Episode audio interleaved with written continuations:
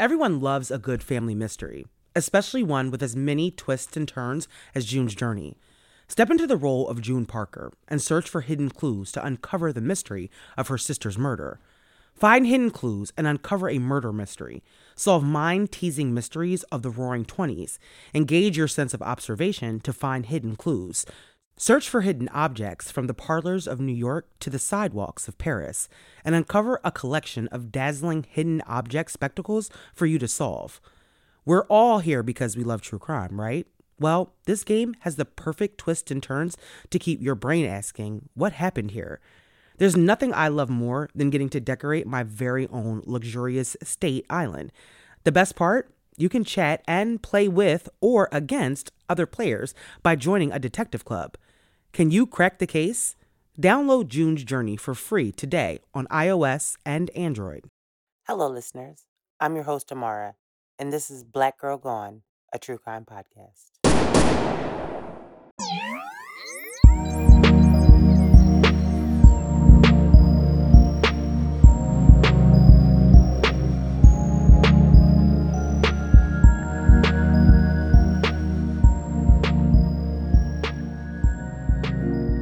On this episode of Black Girl Gone, we share the story of Asia Adams, a 21 year old college student from Philadelphia who was brutally murdered in her home by someone she thought she could trust. Asia's murder devastated her mother and the neighborhood she came from. Her story serves as a warning for other young women because can you ever really trust anybody? This is Asia's story.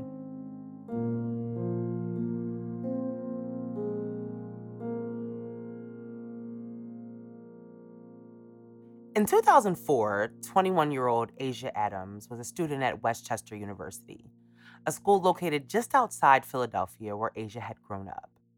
Asia lived with her mom, Sheila, who she was very close to.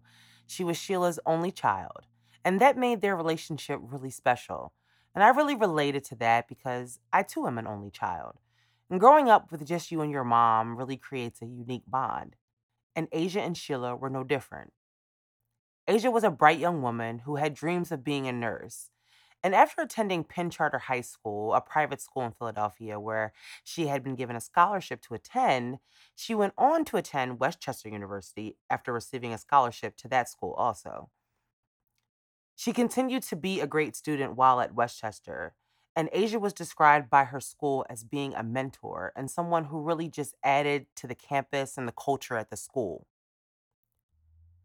In November 2004, Asia is getting ready for midterms. It's now her junior year at West Chester University, and she's getting prepared for her final semesters as an undergrad. The weekend of November 5th, however, Asia decided that she was going to go home for the weekend. Now, when you go to school that close to home, it's really not unusual to go home for the weekend. And Asia was close to her mom, so she probably made that trip home a lot. But this weekend's trip had a different motive. Asia's mom, Sheila, was actually going to be out of town that weekend, so she wasn't going home to see her mom. As a matter of fact, she kind of didn't even tell her mom that she was going home. And Asia is not a kid at this point. I mean, she's 21 years old. She's a college junior. She's an adult. So, therefore, she may not have told her mom, you know, or felt the need to tell her mom that she was coming home. Um, and the reason why she was coming home was probably more the why she didn't tell her mom that she was going to be coming home. Asia had decided to take a weekend trip home to Philadelphia. And the reason why is because she wanted to spend some alone time with a guy that she had been dating.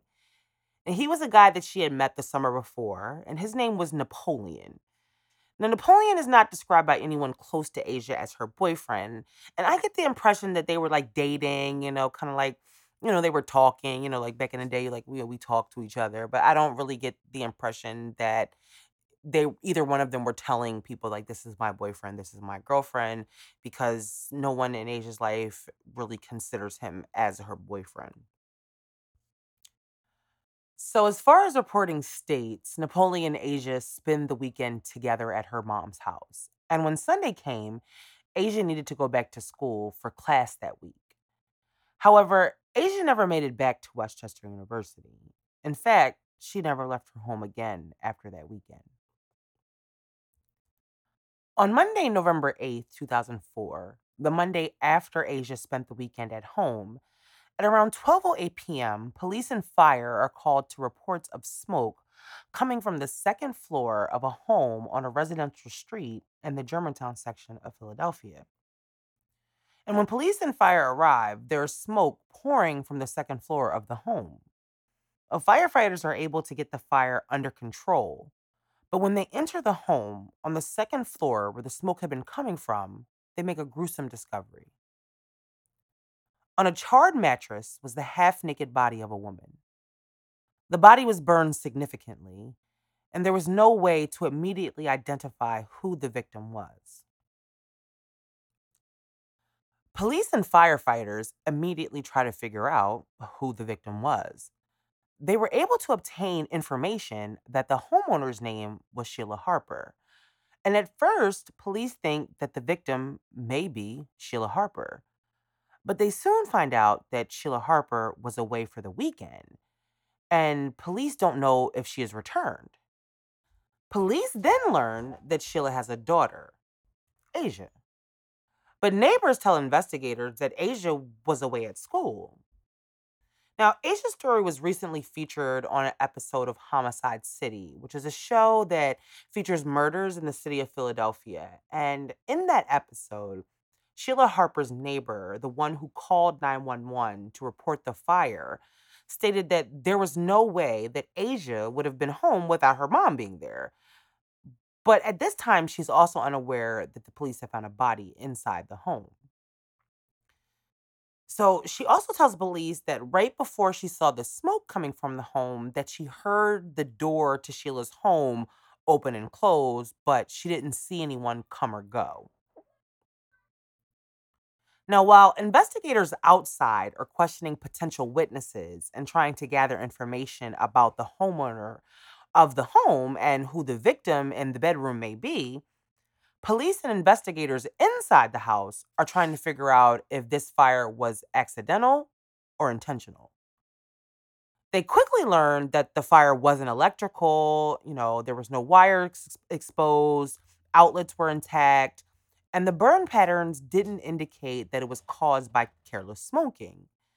So, with all of the obvious signs or common causes of a house fire eliminated, the evidence that police are gathering from this scene is telling them that this fire was probably intentionally set.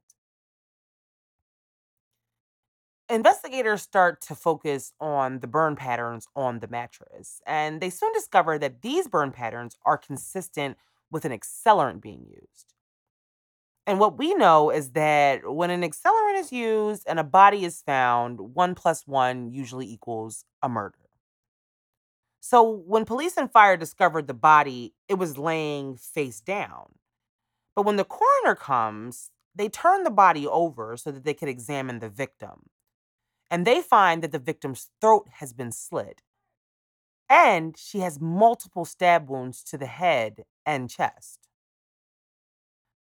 So now there is no question that the fire was not only intentionally set, but it was set to cover up a murder. Up until this point, the people in the neighborhood Asia lived in did not know that a body had been found inside the home. But once police discovered the wounds to the body and declared it a homicide, the homicide detectives were called to the scene. Now, this neighborhood is no stranger to violence. It's usually gun violence and predominantly young black male victims. So, people in this section of the city know exactly what homicide detectives look like. Neighbors are beginning to ask questions. You know, they want to know what happened and why the homicide detectives are there for what they thought was just a house fire. But police are being pretty tight lipped because they still have not identified the victim you know, they know that the home was owned by Sheila Harper, but they were told that she was out of town. And police have been unable to verify if she had gone out of town. And if she had gone out of town, they didn't know whether or not she had come back because Sheila's not answering the phone. Now, police in the neighborhood soon speak to a neighbor who reveals that they actually saw Asia that weekend, Saturday specifically, and that she was at home. And she was 100% sure that it was Asia. And it's then that police learned that Asia had actually come home that weekend. And it was very likely that she was the victim in the home. Now, this is all confirmed when Sheila Harper arrives home from her trip, because now police know for sure that she is not their victim. But Sheila Harper's life pretty much felt like it ended that day. Because when they tell her that they found a body in the front bedroom of her home, she knew that it could only be her only child. When police spoke to Sheila, she was surprised to know that her daughter was home. She told police that it wasn't like Asia to just come home and not tell her she wasn't going to be there. And police asked Sheila if Asia had a boyfriend, and Sheila tells them no, that she doesn't have a boyfriend at this time. But she did have an ex boyfriend who she had dated in high school.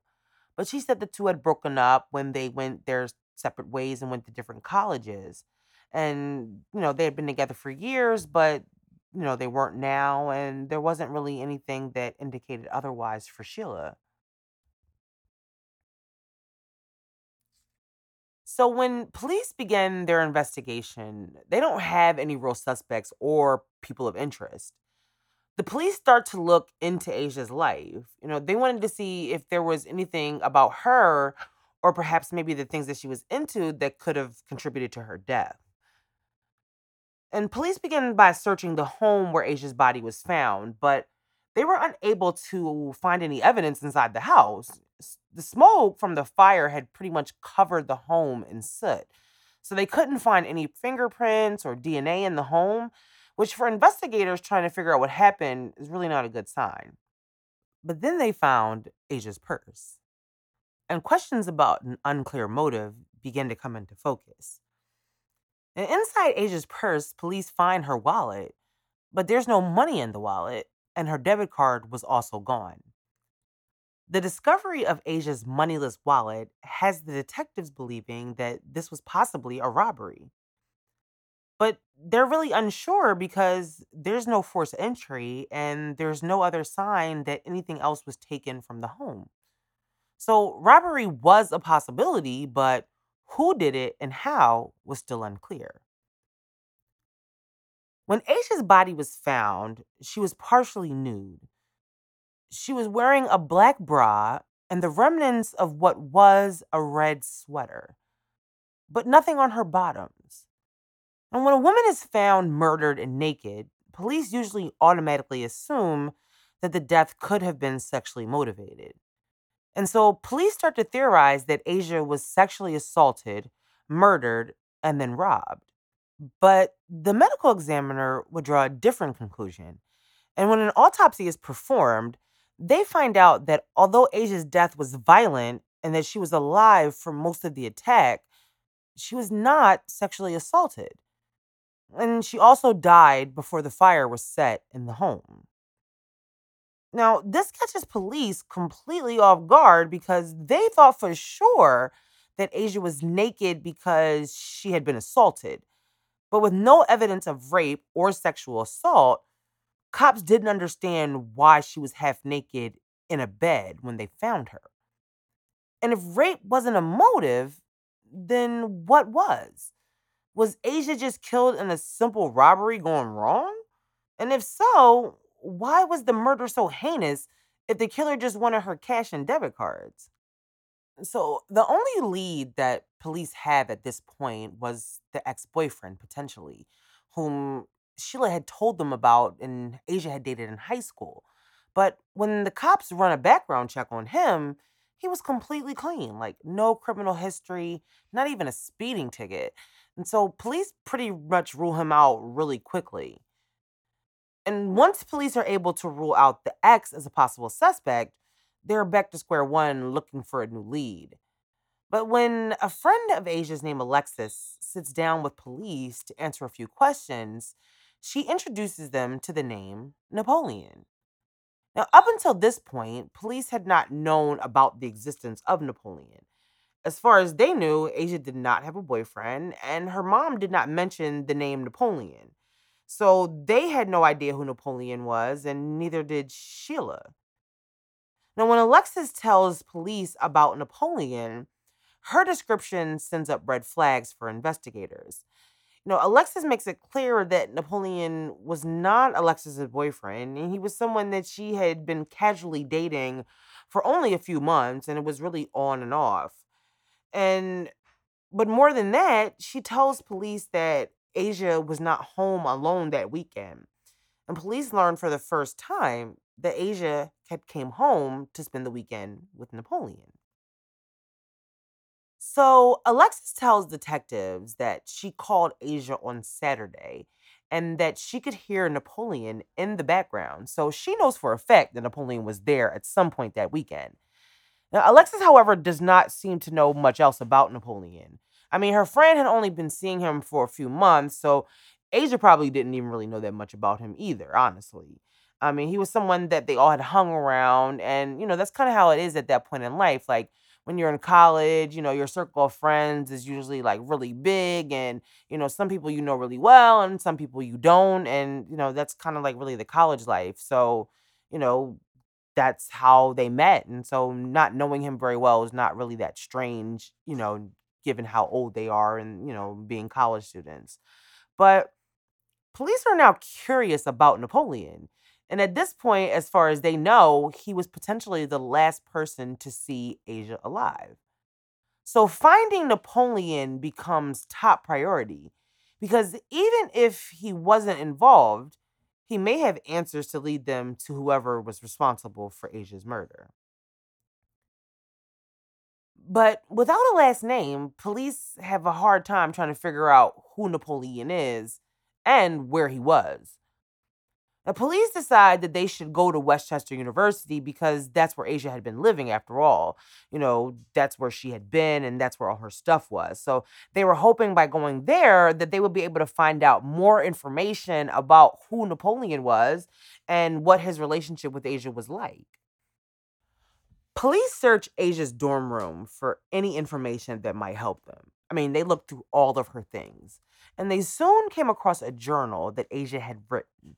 And in that journal, police find a poem by Asia about Napoleon. Now, the poem indicates that Asia's feelings for Napoleon are deeper than just someone she's casually dating. She seemed to be in love with him. Now, in the episode of Homicide City, the detectives described the poem as her being infatuated with him. And they said it's clear that he definitely had some kind of hold over her. Now, Asia has nothing bad to say about Napoleon, so there's nothing to indicate that there were any issues between the two. But they only knew what Asia had written about Napoleon. They didn't know if the feeling was mutual. Meanwhile, Sheila, Asia's devastated mother, is also looking for answers. And Sheila started going through bank statements from Asia's bank account, and she discovers a series of really suspicious withdrawals on the account. And these transactions were made the day that Asia's body was found burning on the second floor of her home. And so, according to Sheila, there are multiple withdrawals, and they're all for $200 because apparently you couldn't get out more than $200 at a time. So, whoever had made these withdrawals had to have made them at different times, at different ATMs. And they had, in fact, gone to six different ATMs in order to make these withdrawals. So, with this information, Sheila immediately calls the investigators to tell them what she's found. And this is welcome news for the detectives because this information could potentially be a break in the case. With information about Asia's debit card being used, police can get surveillance camera footage from those ATMs, and that would, of course, help lead them to a suspect. But whoever stole Asia's debit card knew that the police would be able to pull footage of, footage of them. So they strategically used ATMs that they knew didn't have cameras. And this is really frustrating for police because not only did they think that this would be a huge break in the case, they also now know that whoever they are searching for is not an inexperienced criminal anyone who would take the time out to go to ATMs where they knew there wouldn't be any cameras probably has done this before. With the ATMs yielding no information, the police decide to try to go back to the beginning and pour over interviews that they had done in the hours and days immediately following Asia's murder. Now, maybe they had missed something that someone had said and now may stick out to them a few days later. And that's exactly what happened, because police noticed that another name is mentioned a few times in those interviews. And that name is Simeon Bozic. Now, Simeon Bozic was someone who uh, was apparently friends with Napoleon. And when Asia met Napoleon that previous summer, he was with Simeon. Now, when police look into Simeon's background to find out more about him and his background, they see that he's not exactly a model citizen. There are multiple things listed on Simeon's record, including theft. So, police now know that they need to speak to Simeon. Not only could he lead them to Napoleon, who up until this point had managed to escape them, he might himself be involved. The detectives go to speak to Simeon. There was an address listed on his arrest record. When the detectives knocked on the door, a woman answered the door, and it was Simeon's mom. And when police tell her that they are looking for him in connection to a homicide, Simeon's mom drops a bombshell. She tells them that, number one, there's no way that her son would be involved with anything like that, and that they should go and speak to Napoleon. She tells police that they should actually go and speak to Napoleon's wife. Yes, wife. So apparently, the man that Asia had been dating and seemed to be pretty into was married. So, if the police were already convinced that Napoleon was somehow involved in what happened to Asia, this revelation that he was married solidifies for them that they are searching for the right person. Simeon's mother gives police Napoleon's wife's name, but like Napoleon, she did not have a last name. All that she knew was that her first name was April and that she was a jazz singer in Philadelphia. But with this new lead, police began to try to track down April. And after making some calls to local jazz clubs around the city, police learned that April's last name uh, is Strode, and armed with that information, they were able to track down Napoleon's wife. Now, when detectives find April, she ironically lives in the same section of the city as Asia did, not far from where Asia's home was. And so detectives speak to April, and she helps to paint a really full picture of who Napoleon really was. First, she tells police that her and Napoleon are no longer together. They had only been married for about a year, but she left him because he was emotionally abusive. Like he would lie to her, he would, you know, gaslight her, and he was manipulative. But the final straw for her was when it got physical and he cut her arm with a knife that he carried. She also tells police that his name is not Napoleon. His real name is Thomas, Thomas Strode. Apparently, Napoleon was just a name that he sometimes used, uh, you know, a nickname, an alias. A lot of people knew him by Napoleon, but that was not his real name.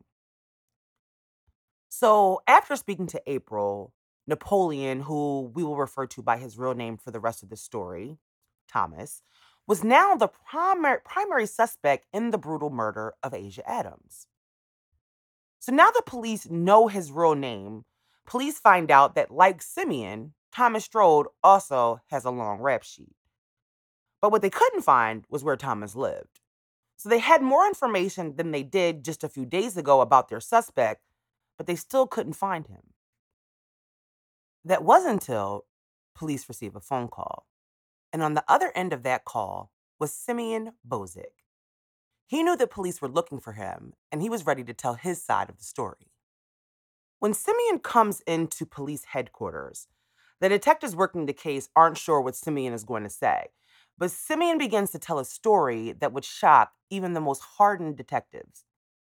Simeon tells police that Thomas and Asia had been hanging out at Asia's house on the Sunday before Asia's body was discovered. And according to him, Thomas had been at Asia's house since Friday. But on Sunday, the three of them were hanging out watching TV. Everything was fine. But at some point later in the evening, Asia told the two men that they had to go because, of course, it's Sunday and Asia needs to go back to campus. And she's obviously not going to leave these men in her mom's house and go back to school. So she tells them that they got to go. And when Simeon says Asia left the living room where they were all watching TV and went upstairs to pack her things for her trip back to school, that Thomas started to get angry. And Simeon tells detectives that Thomas, for whatever reason, is really upset that Asia asked him to leave, which let you, which lets you know what kind of narcissist he is. Because otherwise, why would you be upset? Like, this is Asia's mother's home. He knew that she was a student at West Chester University. He knew that she was only home that weekend to see him, and he knew that she had always planned to go back to school. So, why would he think that she would either, number one, stay in Philadelphia for him, or number two, that he would be allowed to stay in her mother's house without her being there? But like a ticking time bomb, Thomas explodes while Asia is upstairs. Simeon tells investigators that Thomas says to him something along the lines of, like, I should kill her or I could kill her. And even though Simeon had been friends with Thomas and knew him really well, he said he didn't think that Thomas was being serious because apparently he had a strange sense of humor. Simeon then goes on to tell detectives that when Asia came back downstairs, that she started to put the alarm on the house to secure it for when she left. Simeon said that at that point he turned to leave, but then he heard the alarm to the house going off. He then turns back to see that Thomas has hit Asia in the head with what he described as a sculpture. He said that Asia was crying and asking Thomas why he was doing this to her. He described her screams as hysterical. Thomas then, according to Simeon, pulls out a knife from his pocket and plunges it into Asia's chest. Simeon says that he wanted to leave at that moment, but he says that Thomas looked at him and said, Don't go anywhere or I'll kill you. Simeon claimed that he was afraid of Thomas, so he stayed. Thomas then took Asia by her ankles and drug her to the basement, where he stripped off her pants and underwear and set her in a chair. Now, Thomas didn't strip Asia of her bottoms for sexual reasons, he did it to humiliate her. And the two take turns hitting Asia in the head with a shovel. Simeon's story is that he was too scared of Thomas not to do what he was told. And so he proceeded to participate in this gruesome attack on a woman that had done nothing to either of them. Simeon, who was allegedly scared, even laughed a little bit while he was recounting how Thomas took the shovel from him because he, quote, wasn't doing a good enough job. And then Thomas proceeded to beat Asia in the head until she was unconscious. Once Asia is unconscious, Thomas then goes upstairs to the kitchen to get a bigger knife. And then the two take turns, both cutting Asia's throat. After the pair beat Asia, cut her throat, and left her to die in the basement of her home, they stole $500 out of her wallet along with her debit card that they used to then drain her bank account of $700.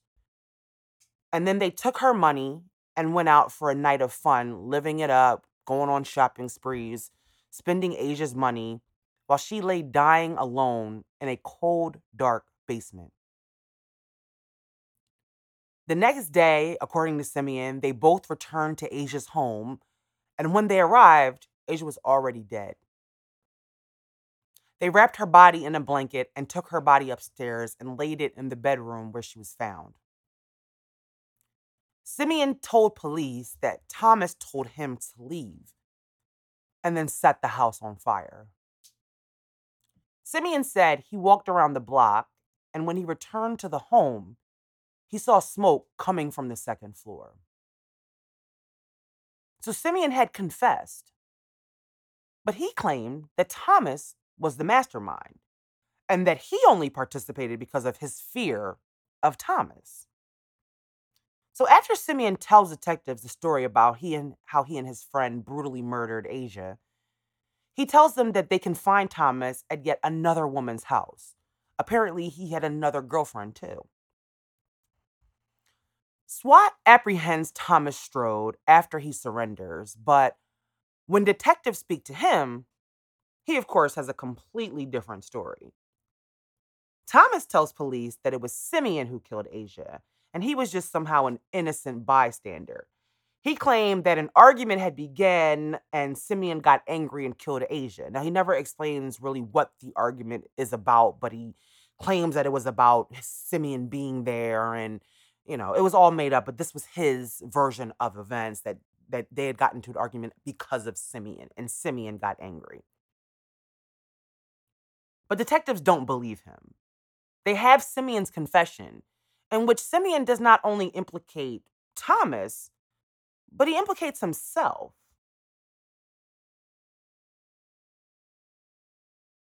And police have all of the evidence that they need to arrest Thomas Strode in the murder of Asia Adams. Thomas Strode and Simeon Bozek were arrested 10 days after Asia Adams' murder.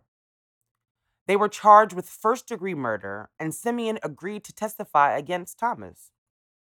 But even at trial, Thomas continued to deny involvement, and his attorneys presented a case that placed the murders solely on Simeon. Simeon, on the other hand, tried to convince a jury that he was so scared of Thomas that he hit Asia and stabbed her and went on a, out on a shopping spree with her money because he was scared. Neither juries were convinced, and both men were convicted and sentenced to life in prison without the possibility of parole. The police never really found out the real reason that Thomas Strode and Simeon Bozek decided to kill Asia that night. It could have been because they wanted to rob her, or it could have just been because Thomas and Simeon were psychopaths. But either way, Asia let these men into her home and they killed her. They were not strangers. She had feelings for Thomas. So, how must it have felt for her to watch him attack her? She had just spent the weekend with this person. She thought that she could trust him, and he killed her. How many of us could have been Asia? That's what I keep asking myself. Like, all of these stories hit home in different ways, but this story really stuck with me. I lived in the same neighborhood that Asia did. I went to a state university where I got a scholarship. I've been alone with people I barely knew. Asia was doing all the right things. She was young, she was in college, she was a good student, and she didn't deserve what happened to her. I mean, no one does, but Asia was a good girl. And her killers were caught and convicted, but there are still so many questions. Asia's mom turned her grief into activism and she started an organization called Asia Adams Save Our Children Foundation. And it's an organization that educates young women and young men about dating violence. But most people don't know the story of what happened to Asia Adams while doing research for this case, there was such little information to gather about the murder and the trial that followed that I was afraid that I wouldn't have enough information to really make a full episode about her story. And that was frustrating because I can name off the top of my head like five young non people of color in the city who were college students who may have murdered or gone missing. And when you Google their names, article after article, news clip after news clip comes up about them and their story but not Asia. Why wasn't Asia Adams' story worthy of national nude headlines? The memory of Asia Adams lives on through her mother, her friends, and her family. West Chester University started a scholarship in Asia's name to honor the young woman whose life ended way too soon. And although her murderers will never walk free again, it kind of doesn't feel like justice because Asia Adams should have never been murdered. Thank you for listening to this week's episode. We'll be back next week with a brand new story. Make sure you subscribe to our podcast. And if you're listening on Apple Podcasts, make sure you leave us a rating and let us know what you think.